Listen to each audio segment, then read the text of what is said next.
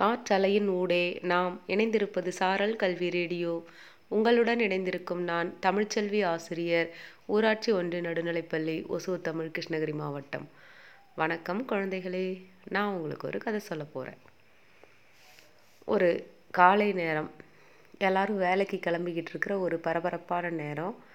அந்த நேரத்தில் ஒரு ரயில்வே ஸ்டேஷனில் ஒரு வயலின் இசைக்கலைஞர் வந்து வயலின் வாசிச்சிட்டு இருந்தார். அங்கே அந்த பக்கமாக நடந்து போன ஒரு நடுத்தர வயது மனிதர் வந்து கொஞ்ச நேரம் நின்று அதை ரசிச்சிட்டு இருந்தார். ஆனால் தன்னோட கடிகாரத்தை பார்த்துட்டு மறுபடியும் அவர் வேகமாக நடக்க ஆரம்பிச்சிட்டாரு. அப்புறம் ரொம்ப நேரம் யாரும் அங்கே நின்று அவரோட இசையை கவனிக்கல. அவர் ஒரு மூணு வயசு சின்ன குழந்த வந்து அவர் வாசிக்கிறதையே கவனிச்சிக்கிட்டு இருந்தான். ஆனால் அவனோட அம்மா வந்து அவனை பிடிச்சி தர தரன்னு இழுத்துட்டு போயிட்டாங்க. அப்புறம் கொஞ்சம் நேரம் ஆச்சு.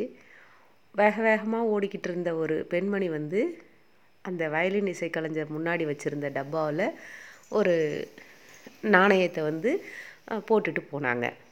அது வரைக்கும் யாரும் காசே போடலை. அப்புறம் சில பேர் வந்து காசு போட்டாங்க. அன்னைக்கு நாள் அவர் நாற்பத்தஞ்சு நிமிஷம் வாசித்தார் அந்த அவர் வாசித்த அந்த நாற்பத்தஞ்சு நிமிஷத்தில் அந்த பரபரப்பான ரயில்வே ஸ்டேஷனில் அவரோட இசையை வந்து ஒரு சில நிமிஷங்களாவது நின்று கேட்டுட்டு போனவங்க வந்து ஆறு பேர் மட்டும்தான். அதில் கேட்டும் கேட்காம வேக வேகமாக ஓடிக்கிட்டே காசு போட்டுட்டு போனவங்க ஒரு இருபது பேர். மொத்தமே அவரோட அந்த பாக்ஸில் முப்பத்தி ரெண்டு டாலர் விழுந்திருந்துச்சு.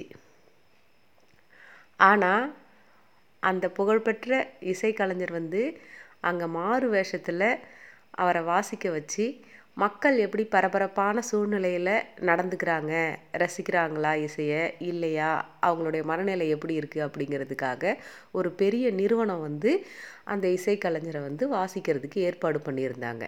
ஆனால் அந்த இசைக்கலைஞர் ஒரு ரெண்டு நாள் முன்னாடி ஒரு பெரிய தேட்டரில் அவரோட கச்சேரிக்கு வந்து தேதி அறிவித்தப்போ நூறு டாலர் ஒரோட ஒரு டிக்கெட்டோட விலை அப்படின்னு சொல்லி அந்த அரங்கமே நிரம்பி அவருக்கு பெரிய பாராட்டு தெரிவித்த அந்த மனிதர்கள் வந்து ஒரு பரபரப்பான நேரத்தில் காலையில் அவங்கவுங்க வேலைக்கு போய்கிட்டு இருக்கிற டென்ஷனில் நின்று கவனிக்கவே இல்லை யாருமே இசையை.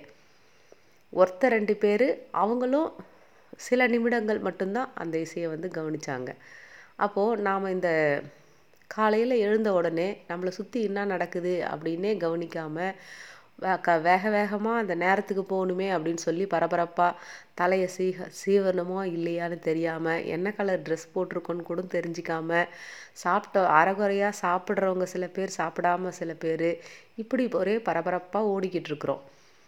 நின்று நிதானித்து நம்மளை சுற்றி என்ன நடக்குது அப்படின்னு நம்ம யாருமே கவனிக்கிறதே இல்லை. இந்த மாதிரி இருக்கிறவங்கள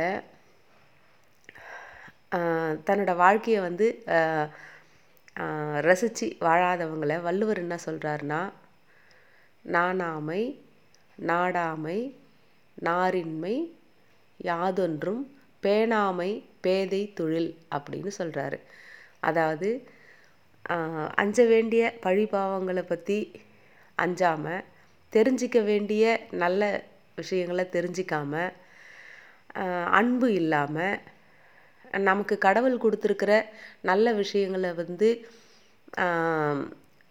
அது அதோட மதிப்பை புரிஞ்சிக்காமல் இருக்கிறது வந்து முட்டாள்களோட செயல் அப்படின்னு வள்ளுவர் சொல்கிறாரு கதை கேட்டுக்கொண்டிருக்கிற சின்ன குழந்தைகளே நாமும் வந்து ஏதோ ஓடணும் நேரத்துக்கு எங்கேயோ கிளம்புனோம் போனோம் வந்தோம் அப்படின்னு நம்மளுடைய வாழ்க்கையை வாழாமல் ஒரு நிமிஷம் நின்று நிதானித்து நம்மளை சுற்றி என்ன நடக்குது அப்படின்னு கவனிச்சாதான் ஒரு கலையை ஒரு திறமையை இல்லை நம்மளை சுற்றி இருக்கிற மனிதர்களோட அன்பை நம்மளால் புரிஞ்சிக்க முடியும் அப்படின்னு சொல்லி கதை கேட்டுக்கொண்டிருக்கிற உங்கள் அனைவருக்கும் வாழ்த்துக்களுடன் ஓசூரிலிருந்து தமிழ்ச்செல்வி.